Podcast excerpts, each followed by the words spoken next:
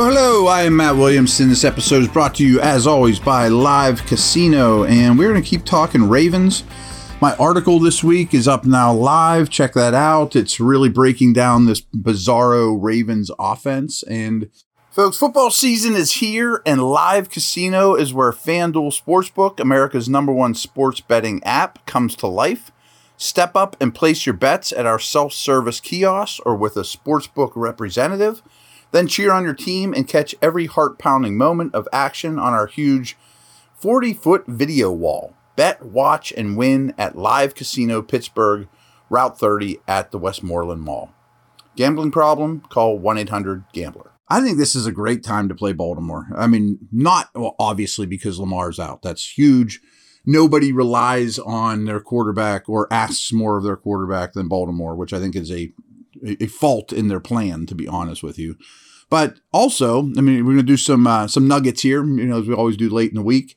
But over the last four games, and again, I, I was really worried about this offense, Baltimore's offense, before Lamar got hurt. But over the last four games, the Ravens games are averaging the sixth fewest combined snaps, not many plays being run, and the third fewest points. So over these last four games, the average Ravens game has Baltimore scoring 16.7 points per game and allowing 13.3. And they're just not running many snaps during that time either. Um, the Ravens' four losses this year are by a combined 12 points. I mean, think about that. That's pretty good.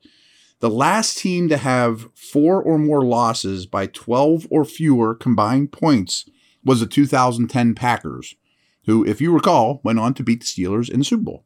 I'm not saying the Ravens are winning the Super Bowl, but it's an indicator that you're pretty good. Um, since 2018, the Ravens, under Harbaugh, obviously, are 25 and 5 against opponents with a losing record at the time that they meet. The Chiefs are the only one better. So they beat the teams they're supposed to beat. The uh, three NFL teams have a tight end as their leading receiver. As you can imagine, Baltimore's one. Of course, the Chiefs are one. You know, the third one is your Pittsburgh Steelers. How about that? This is impressive to me, and hang with me. For his career, in all the games Mike Tomlin has coached the Steelers post bye week, he is 99, 50, and 1. That 66% winning percentage is the best since the 1970 merger. Is the fifth best, I'm sorry, since the 1970 merger of coaches that had at least five seasons. So, what that tells me is it's not an accident.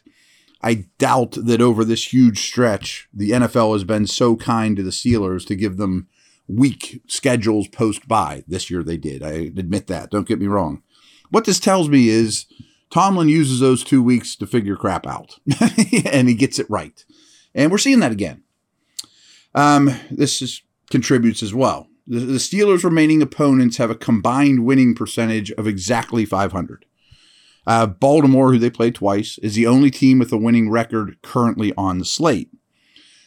Baltimore's remaining opponents have a current winning percentage of just 459 and the Bengals are the only remaining team on their schedule with a winning record. So their stuff is even easier. But since 2020, they are one in five without Lamar Jackson in the lineup. Rough.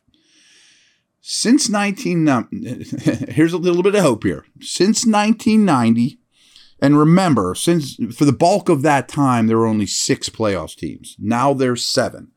So it's easier to go to the playoffs this year and last year with seven out of 16 going as opposed to 16 out of, or six out of 16 going. So these numbers are actually, it's easier than it has been since 1990. But still, here we go.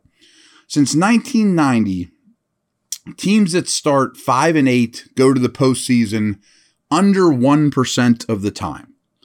Teams that go six and seven go 14% of the time. That's a massive swing. I mean, a 13 point swing percentage swing of winning this game versus losing this game. And guys, I'm not trying to get your your hopes up, and I know half of you are out there going, "I don't want them to go to the playoffs. They get a worse draft pick."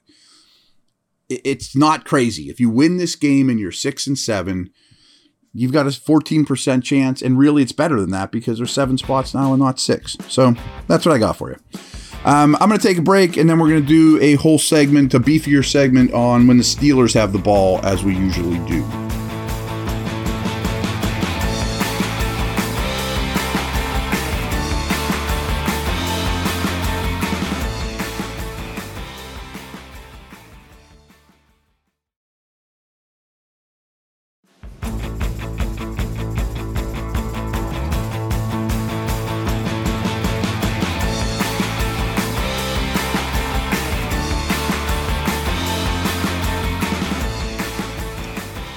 All right, all right.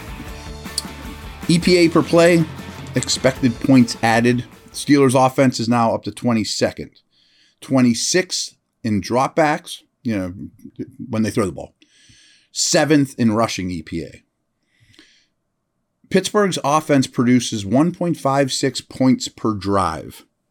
Points per drive, I think, is a telling one because you know you, you can't really dictate how many drives you get to some degree. Only the Texans, Colts, and Broncos are worse. So things are getting better, but they're not producing enough points per drive yet. Baltimore's defense is 14th in EPA. Uh, they're 16th per dropback and are fifth against the run. Baltimore's defense allows 1.97 points per drive, which is noticeably more than the Steelers produce per drive.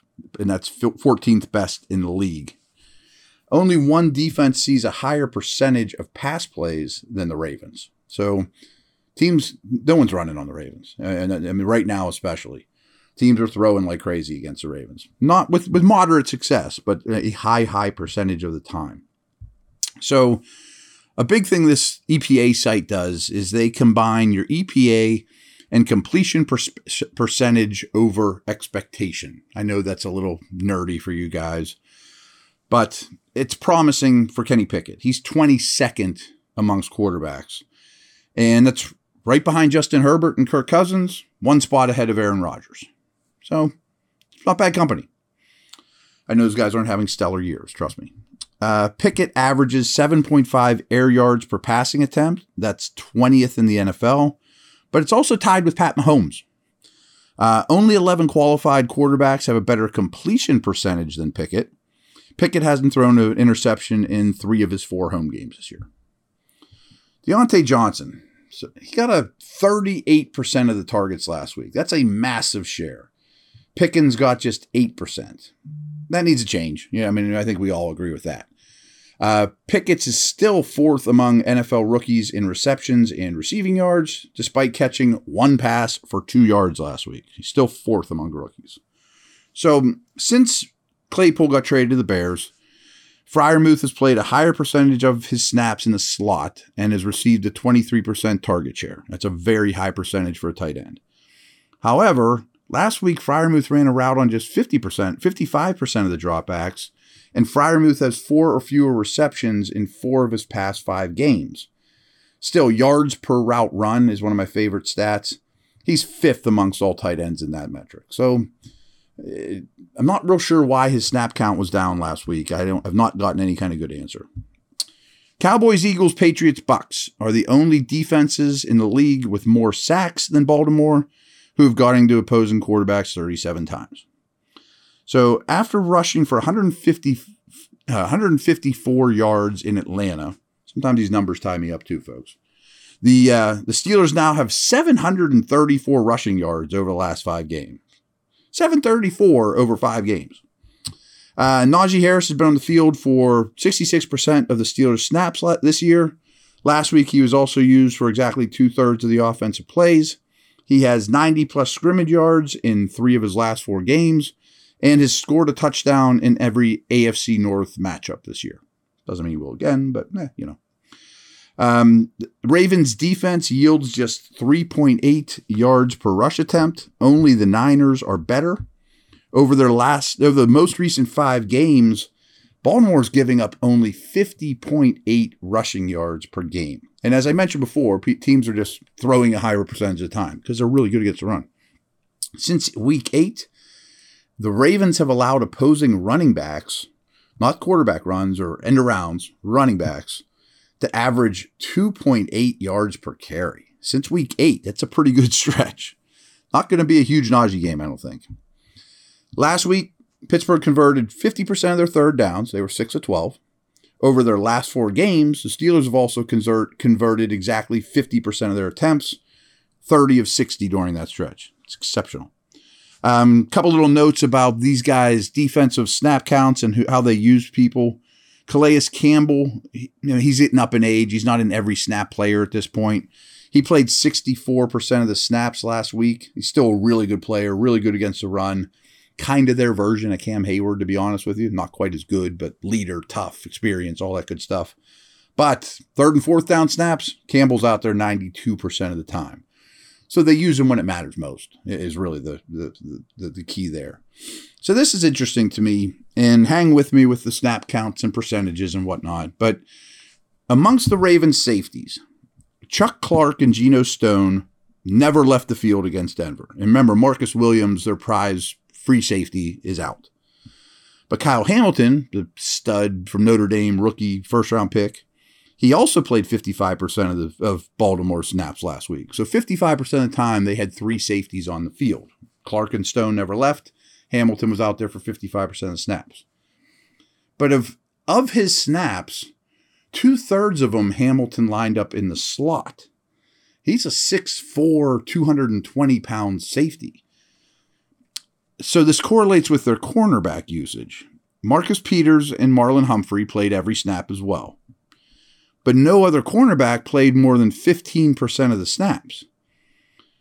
So what that tells you is they really don't have a slot corner right now. Because Humphrey, one of the beauties of Humphrey, he's a really good player is he's an excellent outside corner and he's an excellent slot corner. You would think there's more corners in the league like that. There aren't. I mean, it, it's a rarity. It's a different type of skill set.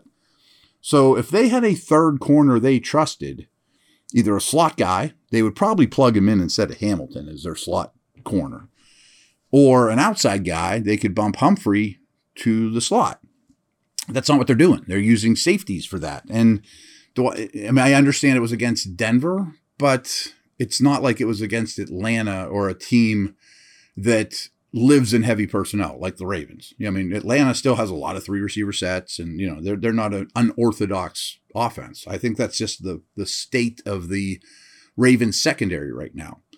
Um, last note here too. Humphrey's their best corner, and uh, as I mentioned, he can play outside or in. But Peters is only an outside corner.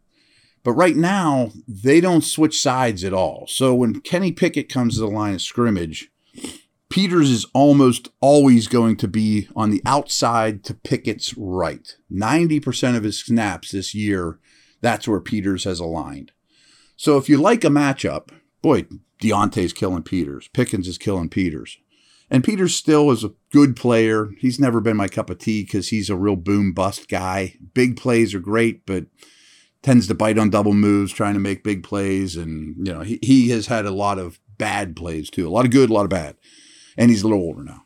So, anyways, if if you really like a matchup, you can dictate it. I mean, Pickens is killing this guy. Well, I'm just going to line Pickens up to the Kenny's right, or vice versa. You know what I mean? Or someone's killing Humphrey.